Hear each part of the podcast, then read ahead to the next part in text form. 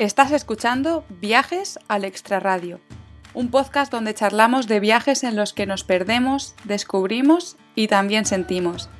Soy Laura Rincón y soy la creadora de contenido de Dos Ruedas, Dos Pedales, un espacio que utilizo para hablar de viajes en bicicleta. ¡Empezamos!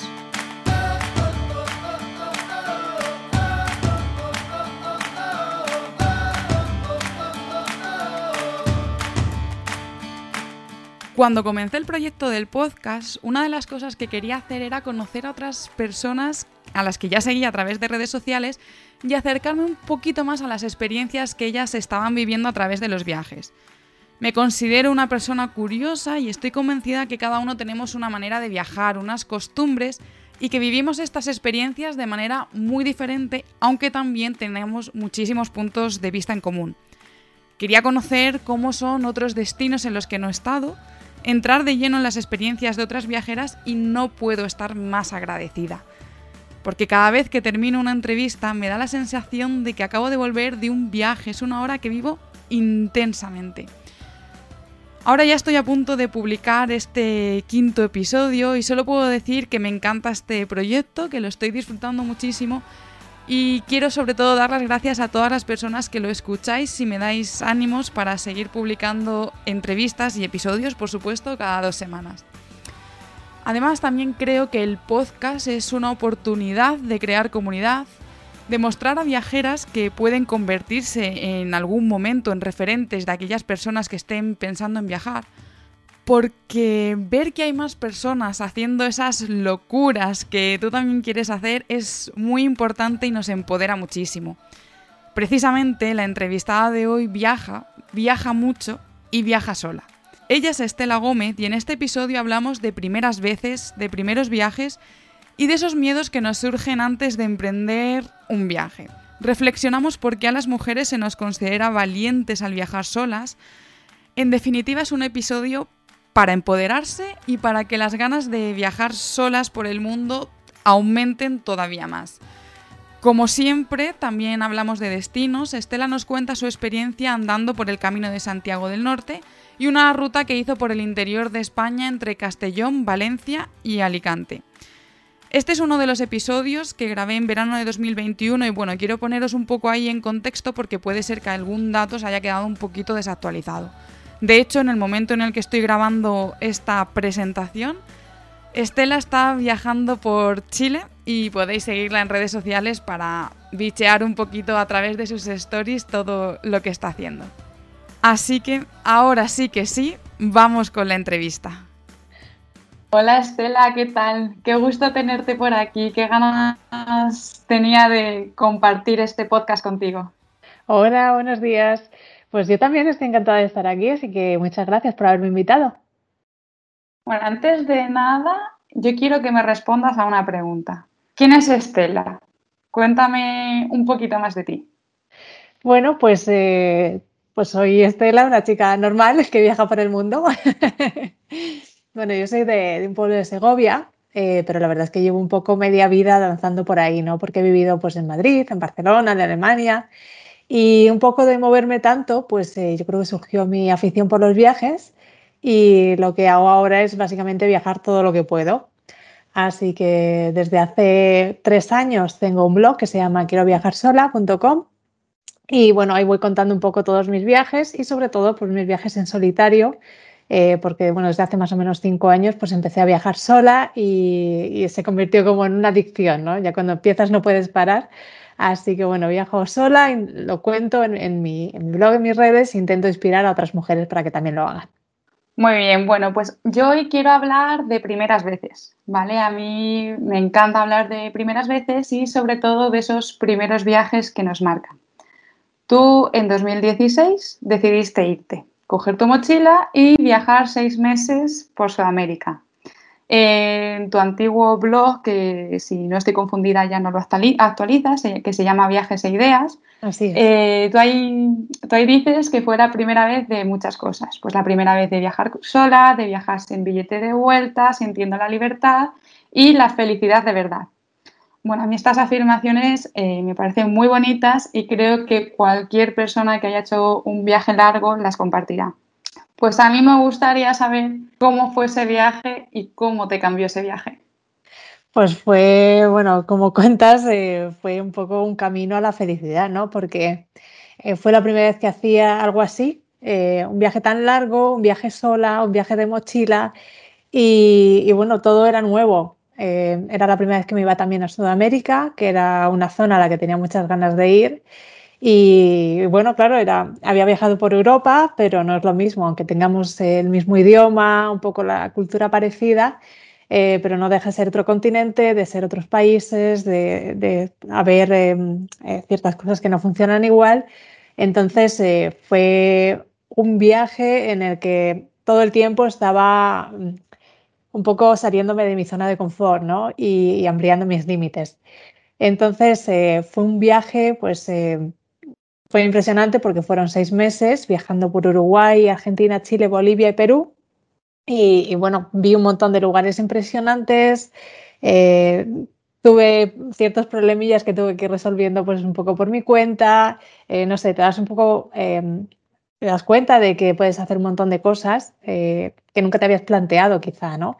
Entonces, bueno, fue un viaje en el que aprendí mucho y, y bueno, un viaje de, repleto de primeras veces y que, que me cambió un poco la vida por eso, porque mm, descubrí que era capaz de hacer muchas más cosas de las que pensaba y, bueno, gané muchísima confianza en mí misma.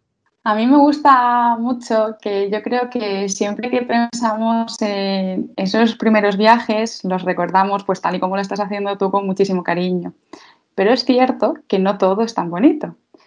Por ejemplo, eh, los momentos previos. Los momentos previos son nervios, son despedidas, son preparación, eh, bueno, ¿cómo vives tú el momento previo de un gran viaje y qué es lo más difícil de un primer viaje sola, antes de viajar, ¿vale? No durante, antes de viajar. Sí. Bueno, yo antes de viajar a Sudamérica vivía en Alemania.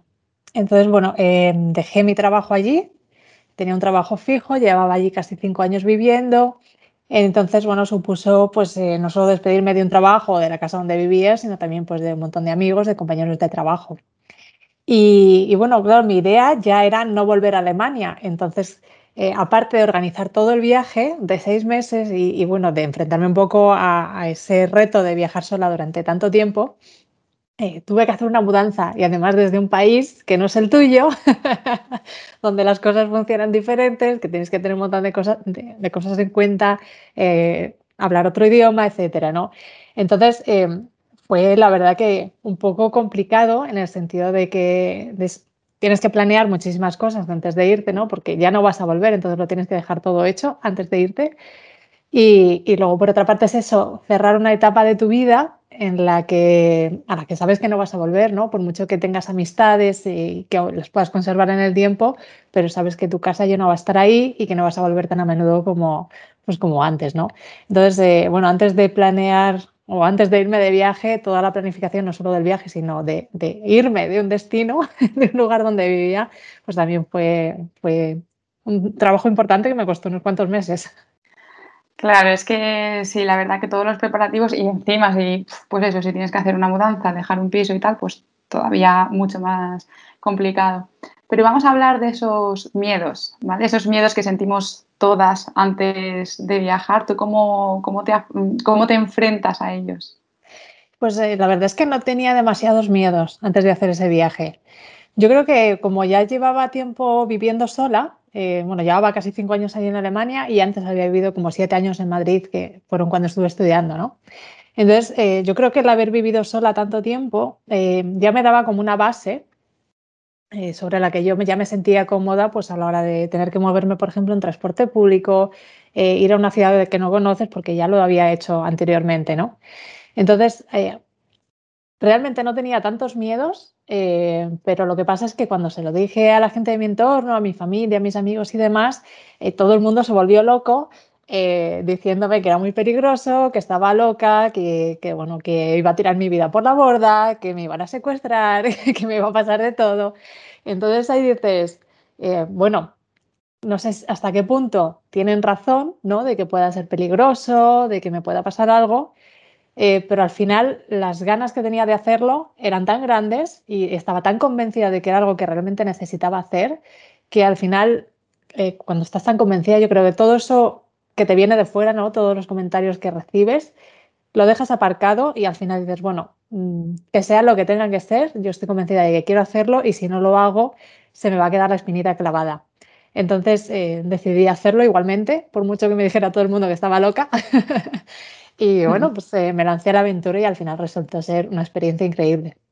Sí, es que yo creo que muchas veces nuestro entorno son los que nos echan para atrás a la hora de viajar solas, ¿no? No entienden que queramos hacerlo y esos pequeños miedos, pues que siempre al final están ahí, es que crecen un montón.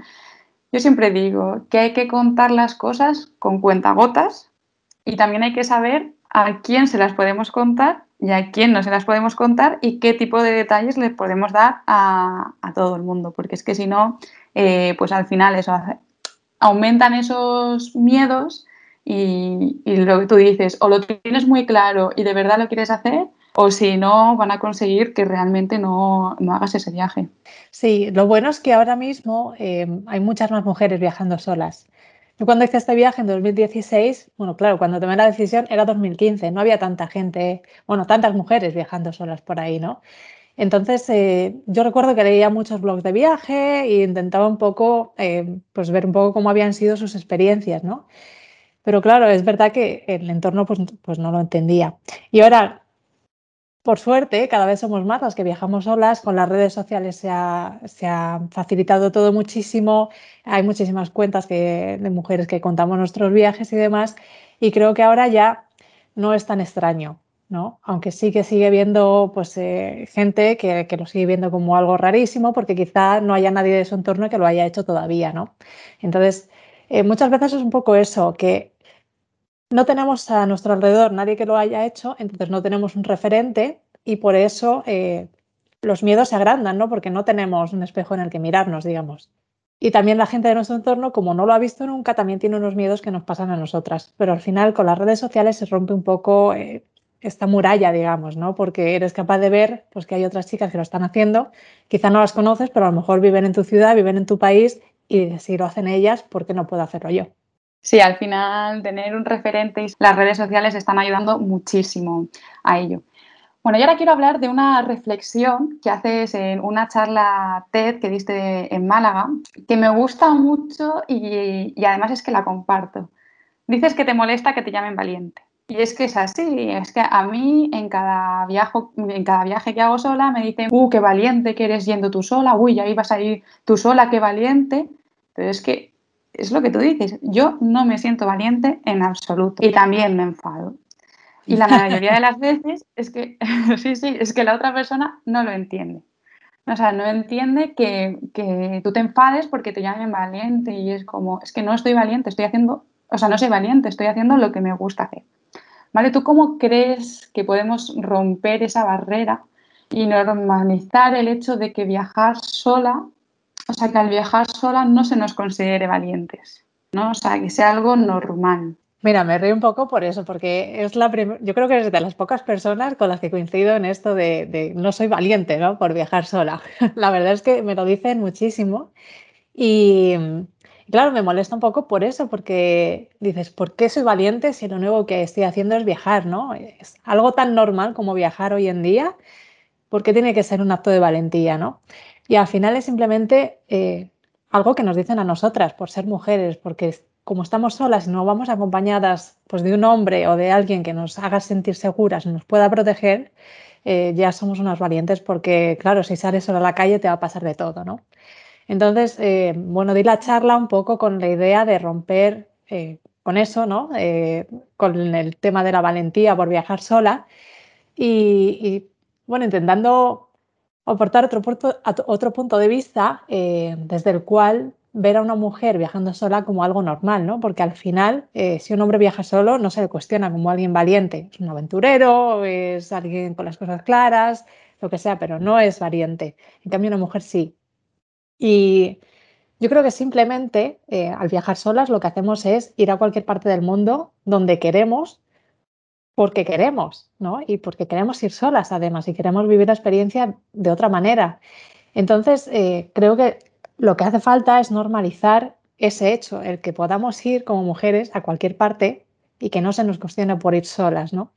Entonces, mi idea un poco con la charla fue, sobre todo, eso, aportar un poco este punto de vista de que no es nada raro que una mujer pueda ir sola a cualquier parte.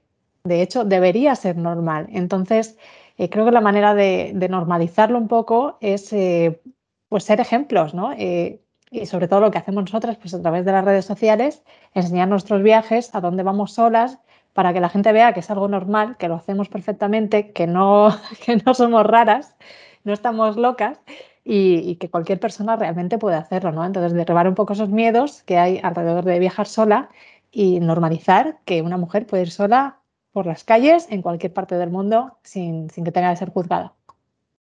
Sí, yo además, eh, por ejemplo, me paro a pensar en mi círculo y es cierto que puedo contar con los dedos de una mano eh, mis amigas cercanas que se han ido a viajar solas, ¿vale?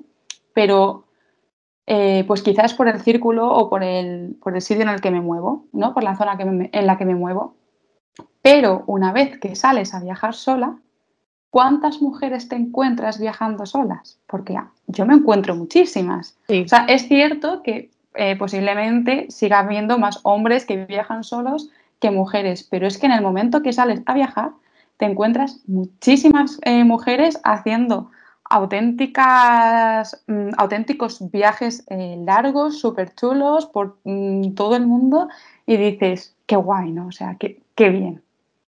Sí, yo me, bueno, es que es una de las cosas que, de las que me di cuenta nada más empezar el viaje de Sudamérica, porque vi muchísimas chicas viajando solas y de hecho me llamó mucho la atención que la mayoría de las personas que me encontraban pues estaban más o menos en mi edad, ¿no? Eh, un poco, no sé si sería que teníamos la crisis existencial y no sé a todas por irnos a viajar solas o qué.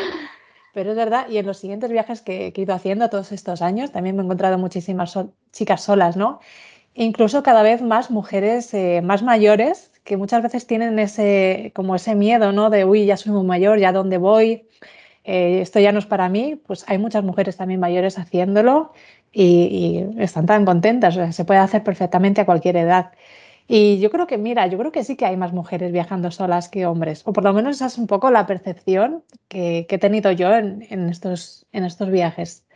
La verdad que sí, me he encontrado muchísimas mujeres y además eso, de todas las partes del mundo, o sea que no es una cosa eh, que digamos que se da solamente en España, sino que es que hay un montón de europeas, hay un montón de latinoamericanas, hay un montón de asiáticas. Bueno, ahora con el COVID evidentemente no, no nos movemos tanto, pero, pero es alucinante la cantidad de mujeres que hay viajando solas Así que bueno, mm, para mí es una gran noticia porque al final ayuda eso, a que se normalice, que poco a poco todas las personas vayamos conociendo más gente de nuestro entorno que lo hace y bueno, que ya dejen de llamarnos locas ¿no? y, raras por hacerlo.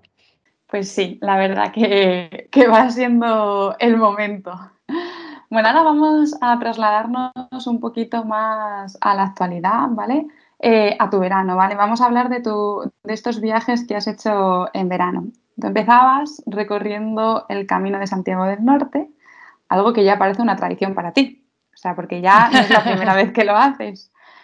Eh, ¿Cómo es recorrer el camino de Santiago? Eh, cuéntanos cómo es, por ejemplo, un día tuyo en el camino. Pues eh, bueno, hice el Camino del Norte, lo hice el año pasado, el verano pasado, este año ha sido el, Camino francés, pero bueno, son los dos caminos de Santiago. Yo hice el del norte y me lío. Eh, y bueno, es una experiencia súper chula. Eh, además, los he hecho casi al completo. El del norte lo hice desde San Sebastián hasta Santiago y luego seguí a Finisterre. Y el, francés lo hice desde Roncesvalles a Santiago y continué a Finisterre y Musía. O sea, eh, me he hecho más de 800 kilómetros en cada uno de los viajes a pie. Y bueno, la experiencia es, es chulísima por toda la gente que conoces. luego también un poco por, por esa sensación de, de, superándote, ¿no? Porque dices, bueno, no sé si voy a ser capaz de aguantar tantos kilómetros caminando con la mochila a cuestas y al final van pasando los días y ves que puedes y cada vez quieres más, ¿no? Y, la verdad es que eh, engancha mucho por eso también. Y bueno, pues eh, un día en el Camino de Santiago es, eh, la verdad es que es muy divertido porque aunque tengas que madrugar mucho, cosa que no me gusta demasiado, lo cierto es que al final estás, no sé, pues cuatro, cinco, seis, siete horas eh, caminando, ¿no? Depende de lo larga que sea la etapa. Hay veces que tienes 15 kilómetros por delante, hay veces que tienes 20, hay veces que tienes 30. eh, te lo planeas un poco el día anterior y ya sabes más o menos pues, eh, los pueblos por donde pasas, etc. Entonces, eh, entre que vas caminando, pues a lo mejor vas por un bosque o vas al lado de un río y de repente llegas a un pueblito con mucho encanto, te tomas algo, conoces, no sé, hablas con alguien del pueblo, te juntas con otros peregrinos, ya vas un poco viendo pues de dónde son, de dónde vienen, por qué hacen el camino y demás. Y al final llegas al albergue, te encuentras con más peregrinos, es como que haces piña, ¿no? Eh, con, otras personas, si tienes algún problema, pues yo qué sé, te salen ampollas, pues te dicen, siempre hay alguien que te va a decir cómo curártelas o darte un consejo para ir más ligera con la mochila o lo que sea, ¿no? Siempre hay mucho, hay mucho compañerismo, la gente se ayuda mucho, ¿no? Y luego ya, pues nada, toca descansar y prepararse para el día siguiente para repetir otra vez la caminata y conocer a más gente. Entonces, al final, eh, bueno, es un poco una rutina, pero es una rutina que haces con mucho gusto, porque al final es eso, estás viajando realmente. Entonces, aunque viajes muy lento, eh, siempre vas a conocer un montón de pueblos, de ciudades, y vas a conocer gente de todas las partes del mundo que te aporta siempre nuevos eh, puntos de vista, ¿no? Y bueno, al final muchos de ellos se convierten en amigos, así que el Camino de Santiago es un viaje precioso para hacer en solitario. Entonces, eh, en el camino, bueno, yo he escuchado un poco de todo, ¿no? Yo lo hice en bici y, por ejemplo, me encontré con poquita gente que lo hacía en bici, entonces coincidí muy poco con las mismas personas. O sea, si yo coincidía un día en un albergue con, con algunos peregrinos, en el siguiente albergue, al día siguiente, no coincidía con los mismos pero tengo o me han llegado la información de que cuando vas caminando es diferente, que al final acabas compartiendo mucha ruta y muchos días eh, con, con, la misma gente y al final pues es lo que tú dices, que se crea un vínculo muy bonito. Sí, y bueno, yo tengo algunos amigos también eh, que lo han hecho en bici y me dicen lo mismo que tú, ¿no? que al final, claro, las etapas son diferentes y no vas coincidiendo con la misma gente todos los días. Pero claro, al ir, al ir caminando, digamos que eh, puede haber algún día que alguien se vaya a un pueblo más allá o se quede un pueblo detrás, ¿no? Pero tarde o temprano, más o menos, te vas a encontrar. Entonces, eh, con la bici yo creo que sí, que es un poco más complicado porque las distancias son más grandes, entonces el margen, ¿no? Para, para verte con, con, otros bicigrinos, como les llaman, pues es, es más complicado. Pero yo creo que también tiene que ser bonito, ¿no? Son dos experiencias diferentes. A mí me gustaría hacerlo alguna vez en bici también por, por probar. Yo te la recomiendo mucho porque no coincides con la misma gente, pero al final vives el ambiente del mm. Camino de Santiago, ¿no? Vives, eh, pues eso, la mm, gentileza de la gente, el compartir. Yo me acuerdo de llegar súper tarde un día a un albergue porque, bueno, pues no estaban todos llenos, tal, y eh, llegar, pues eso, súper tarde y decirnos, tomad, tomad aquí, tienes la cena preparada, eh, ya podéis cenar, no sé qué, y es como, guau, es que esto no pasa en todas partes. es como un sentimiento muy, muy bonito. Bueno, yo te iba a preguntar ahora que si crees que el Camino de Santiago es un buen destino para hacerlo en solitario, que ya me has dicho que sí, sí. pero quiero que me cuentes el por qué, ¿vale? Porque hay muchísima gente que, en España sobre todo, que se plantea el, Camino de Santiago como su primer viaje en solitario. Eh, sí, es que para mí es uno de los mejores viajes que se pueden hacer sola porque, bueno, si eres española, está claro que por la cercanía al final es un viaje muy fácil, ¿no? Porque realmente lo tienes muy fácil, eh, coger un tren, un autobús e irte al punto desde donde quieres salir y comenzar a caminar, ¿no? Y así vienes de fuera, pues evidentemente es un viaje más largo. Pero en cualquier caso, em, es un viaje muy bonito, bueno, por todo lo que hemos comentado, ¿no? Del compañerismo, todos los lugares que vas viendo, ¿no? Y, también es que es un viaje muy seguro. Entonces, eh, a la hora de hacer eh, el Camino de Santiago, siendo mujer, realmente, o sea, no tienes esa sensación de estar sola, ¿no? Porque siempre vas a conocer un montón de gente, vas a hacer amigos. Y la gente que va al Camino de Santiago, a ver, normalmente eh, es gente que está viviendo pues la experiencia, ¿no? O sea, quiere también llevarse lo mejor de, ese camino, conectar con otras personas, vivir la experiencia. y realmente es es uno de los viajes más seguros un poco por eso, ¿no? Por, por, el clima de compañerismo y porque es muy difícil realmente que te pueda llegar a pasar, no sé, algún asalto, eh, situaciones de acoso. Por ejemplo, este verano sé que hubo algún caso, salió la noticia de, de no sé, la concejal, una concejala de Baleares, no recuerdo muy bien, que se había sentido acosada, pero realmente eh, es un viaje muy seguro y estas situaciones, por fortuna, yo creo que son aisladas. Sí, la verdad que es lo malo, ¿no? Que siempre nos quedamos con, las malas anécdotas o siempre salen en la televisión las malas anécdotas, pero realmente es como tú dices, es un caso aislado. O sea, el Camino de Santiago siempre ha sido considerado un lugar muy seguro para viajar y en el que estás siempre en compañía prácticamente. Entonces, bueno, vamos a quedarnos con, con, lo positivo y no con esos casos aislados. Eso es, eso es. Lo que hay que preguntarse muchas veces es, vale, ha ocurrido esto, pero realmente cuánta gente hay haciendo el Camino a Santiago, ¿no? ¿Cuántas mujeres hay haciéndolo? ¿Y a cuántas le ocurre algo? Realmente a muy pocas, ¿no? Entonces lo que hay que quedarse es que eh, es una experiencia maravillosa y, que es muy seguro porque al final es que realmente es eso, eh, vas a estar acompañada, vas a tener tus momentos ¿no? de, compañerismo, vas a hacer amigos, entonces eh, hay que quedarse con eso. Sí, bueno, yo ya ahora no me atrevo a afirmar, ¿vale? Después de la metedura de pata que he hecho con el Camino de Santiago del Norte. Pero bueno, ha, sido, sido dos veranos, dos años seguidos, puede pasar. es que los he seguido los dos por stories, he de decir, ¿eh? y además es que lo, cuentas y como que lo vives contigo, entonces eso también eh, mola mucho. Cuando Estela hace viajes y los publica en las redes sociales, en las stories, es muy guay porque al final te, te involucras tú en el viaje y es como, uy, oye, ¿a quién habrá conocido hoy? ¿Por dónde está? bueno, eh, lo que quería decir es que si no me confundo, el último viaje que has hecho ha sido a la comunidad valenciana. Sí. Vale, eh, bueno, allí nos has enseñado a través de stories unas playas de ensueño. O sea, muchas veces es que nos creemos que tenemos que irnos lejos para encontrar eh, lugares maravillosos y playas paradisíacas, pero es que, es que no es así. Es que en España te encuentras lugares increíbles, espectaculares y muy especiales.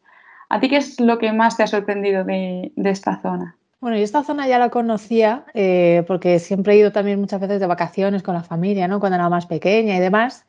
Eh, lo que pasa que siempre, pues eso, hay muchos pueblos a lo mejor que no has llegado a visitar. Eh, ahora con Instagram hay muchas calas y playas y demás que se ponen de moda. Y claro, dices, esto no lo he visto, tengo que ir a verlo, ¿no?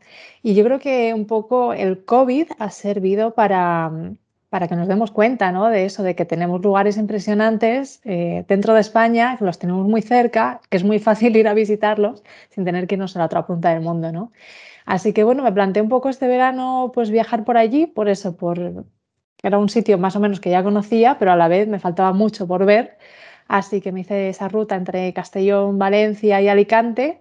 Y, la verdad es que me ha sorprendido mucho eso, ver eh, tantos paisajes y tantas playas tan desconocidas, ¿no? Porque realmente en la zona de Levante tenemos un poco esa imagen de macrocidades tipo Benidorm, eh, no sé, todo lleno de apartamentos turísticos por todas partes, eh, que todo está urbanizado y realmente todavía quedan sitios donde eso no ocurre y, que realmente son pequeños tesoros, ¿no? Porque, eh, bueno, por ejemplo, en, en Castellón, en la provincia de Castellón, entre Peñíscola y Alcocer estuve recorriendo el, Parque Natural de la Sierra de Irta.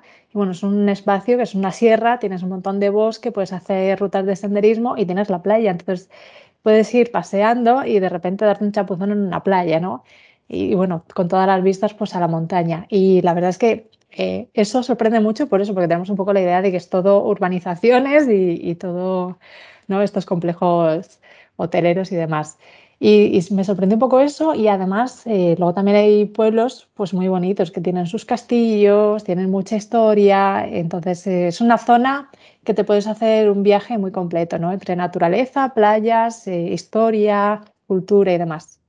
Bueno, pues si alguien tiene dudas y le apetece recorrer esa zona, que además es que es lo que tú dices, yo creo que con el COVID nos hemos dado cuenta de que tenemos lugares muy bonitos aquí en España y además los estamos descubriendo, que hasta ahora no nos habíamos parado a descubrirlos. Tendíamos a irnos fuera y ahora como no nos ha quedado más remedio, pues los estamos descubriendo y estamos diciendo, uy, pues nuestro país está, está bastante bien. Sí.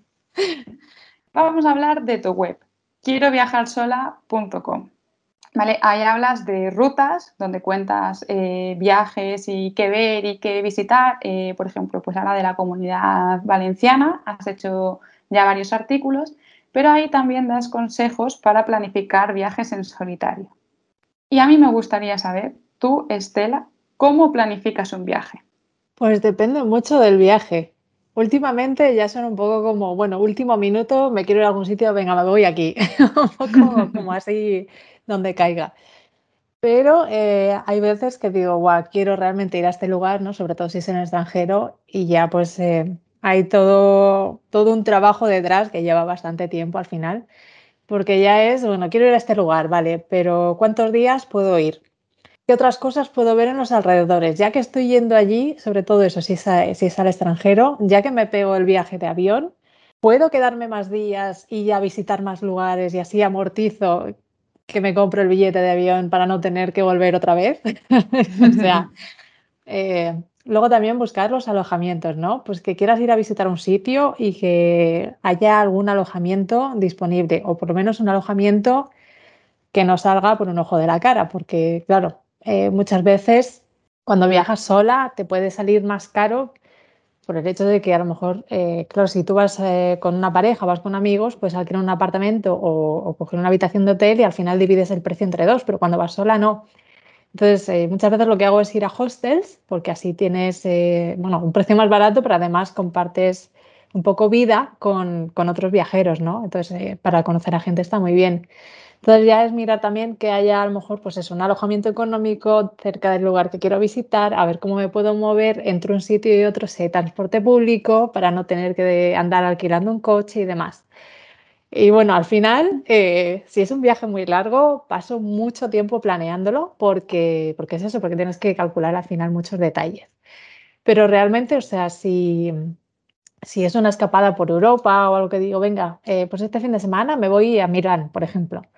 Eh, al final es, me resulta mucho más fácil porque, eh, bueno, es reservar el avión, sé que va a haber hostels, entonces cualquiera me vale y sé más o menos que tengo que visitar, ¿no? Porque son destinos muy conocidos. Entonces, bueno, depende del viaje. Yo, para quien nos esté escuchando, mm, un poco el consejo sería, mira ver cómo es cómo es el viaje que quieres hacer, ¿no? Dependiendo de la duración, pues más o menos. Pero si es un viaje muy largo, intenta planearlo porque, bueno, al final, siempre cuando haces las cosas deprisa, te dejas algo en el tintero por ver y luego te das, te das cuenta después y te arrepientes, ¿no? Y dices, ¿por qué no habré planeado mejor? Entonces, bueno, y además hay un montón de herramientas, de aplicaciones y demás para planear los viajes, así que se puede hacer perfectamente por tu cuenta y, y bueno, ir realmente a donde quieres ir. O sea, que tú eres de planificar eh, todo de antemano y no, no, improvisar mucho. Bueno, suelo improvisar también, pero sí que es verdad que, que, suelo planear bastante por eso, porque luego si me dejo algo por ver, si tienes un tiempo limitado, al final dices, es que he ido a este sitio y por, por no planificarlo me he perdido no sé qué, ¿no? Pues algo súper espectacular. Y eso me da rabia. Entonces intento planificar por eso, pero también es verdad que a veces me dejo días de sueltos por ahí, de, no hacer nada, digamos, por eso, por si surge algo, una vez cuando estás en el destino, muchas veces hay gente que te recomienda algo y, y pues está muy bien también verlo, ¿no? Sí, la verdad que hay el mix entre planificar para lo que tú dices, no dejarte las cosas importantes y luego llegar a casa y decir, ostras, que es que esto me lo salté. y el mix de improvisar, porque durante el viaje te, bueno, pues te surgen mil planes o gente que conoces y van a hacer algo que a ti te apetece o, o que te sugieren otros sitios, como, mm. como bien has dicho. Entonces, bueno, pues ahí ese, ese mix está bien. Yo la verdad que soy bastante desastre eh, suelo improvisar todo y hay veces pues que, no funciona bien. Está, está bien eso de, planificar. Y ahora vamos a una sección del podcast en la que os hago a todas las mismas preguntas, ¿vale? Si se trata de acercarnos un poquito más a vosotras. Son preguntas cortas, sencillas y que sirven para que os conozcamos un poquito más.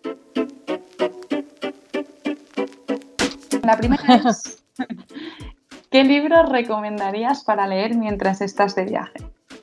Mira, hay un libro que a mí me encanta y que fue el que me empujó un poco a viajar sola, que se llama Wild, salvaje, traducido al español, de Sheryl Strait, y es increíble eh, cómo narra su viaje sola por, eh, bueno, haciendo una ruta de senderismo por Estados Unidos. Recomendadísimo pues nos, lo apuntamos. Yo he escuchado hablar de él, pero no me lo he leído, así que muy bueno. me lo apunto. Eh, ¿Cuál es tu destino favorito para viajar sola? Mi país preferido de todos los que he visitado hasta ahora viajando sola es Argentina.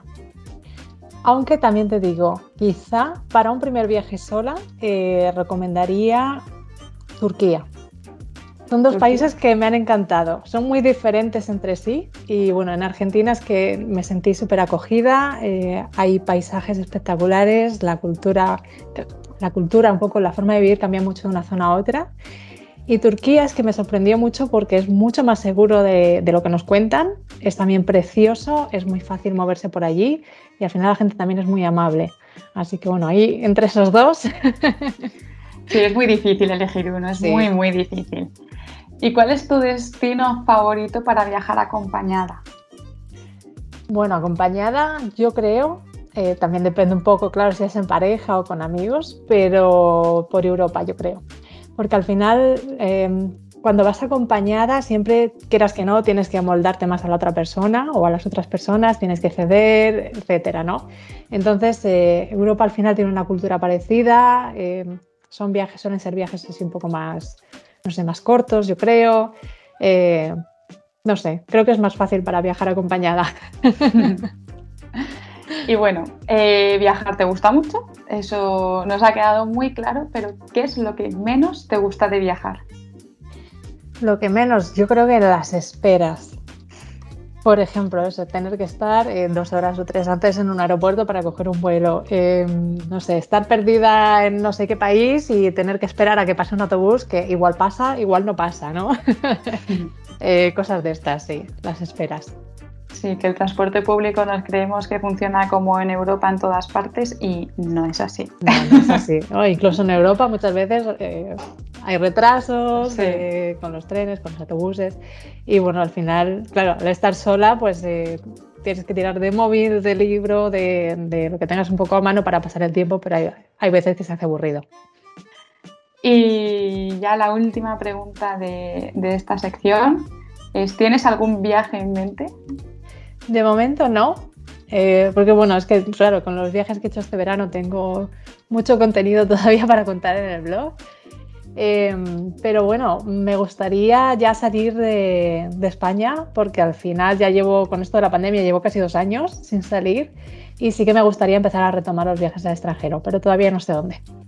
Bueno, poco a poco, pero sí que me parece que podemos ver la luz al final del túnel y que prontito bueno, ya se puede empezar a viajar, pero que pronto será todavía mucho más fácil.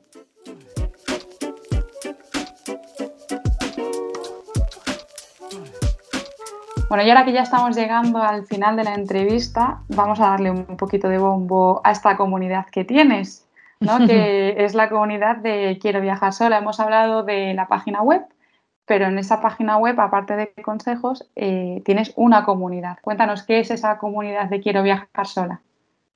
Pues eh, bueno, aparte del blog, pues están eh, las redes sociales. bueno, estoy en Instagram, en Facebook, Twitter. Ahora me he hecho TikTok también, así que me podéis seguir también en TikTok. A veces bailo, pero muy poco.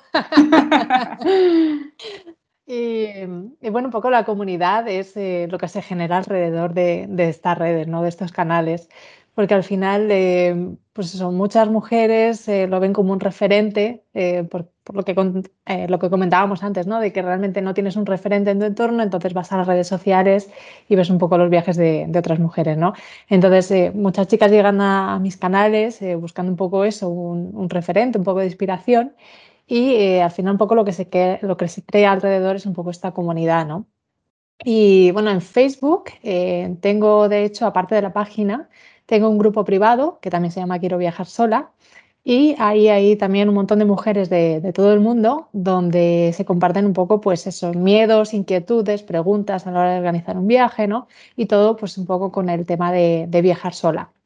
Entonces, eh, lo que intento un poco con, las redes y con el blog es eso, inspirar eh, a otras mujeres a, viajar solas, intentar un poco ayudarles, ¿no? Pues, pues con herramientas para organizarse su viaje y un poco dando también eh, pues, pues lo que hago yo, ¿no? Y bueno, a veces también pues eso, dar voz a otras mujeres para que también cuenten sus historias y, bueno, pues eh, que vea la gente, ¿no? Que no soy yo solamente la que viaja sola, sino que en realidad somos muchas y bueno, hay otros canales, pues por ejemplo como el tuyo, que también motiva muchísimo y que enseñas, pues mira, viajar sola en bicicleta, que es por ejemplo otro punto de vista, ¿no? Entonces, eh, un poco como crear así, sí, comunidad eh, en, torno, en torno a viajar sola para tener cada vez más referentes y un poco tener una red de apoyo entre nosotras. Sí, la verdad que yo creo que los referentes fue lo que a mí me hizo empezar a viajar. O sea, yo estaba, empezar a viajar sola. Estaba muerta de miedo al principio y una vez que encontré un par de referentes dije, si estas personas lo han hecho, yo también puedo. Y al final muchas veces lo que nos ha faltado es eso. Entonces yo creo que hoy en día con las redes sociales es todo pues muchísimo, muchísimo más fácil. Pues bueno, muchísimas gracias Estela. Ha sido un placer tenerte en este episodio del podcast. Estoy segura que las que nos han escuchado, pues tú les has estimulado a que, a que viajen sola o por lo menos a que, a que se lo planteen. Eh, como siempre, me podéis encontrar en redes sociales como Dos Ruedas Dos Pedales y en mi web dosruedasdospedales.com. Y recuerda que puedes escuchar el podcast en todas las plataformas, en iVoox, Podimo, Apple Podcasts, Spotify. Y no olvides dejar un comentario si te ha gustado o suscribirte para ayudarme a llegar a más gente. Hasta el próximo episodio.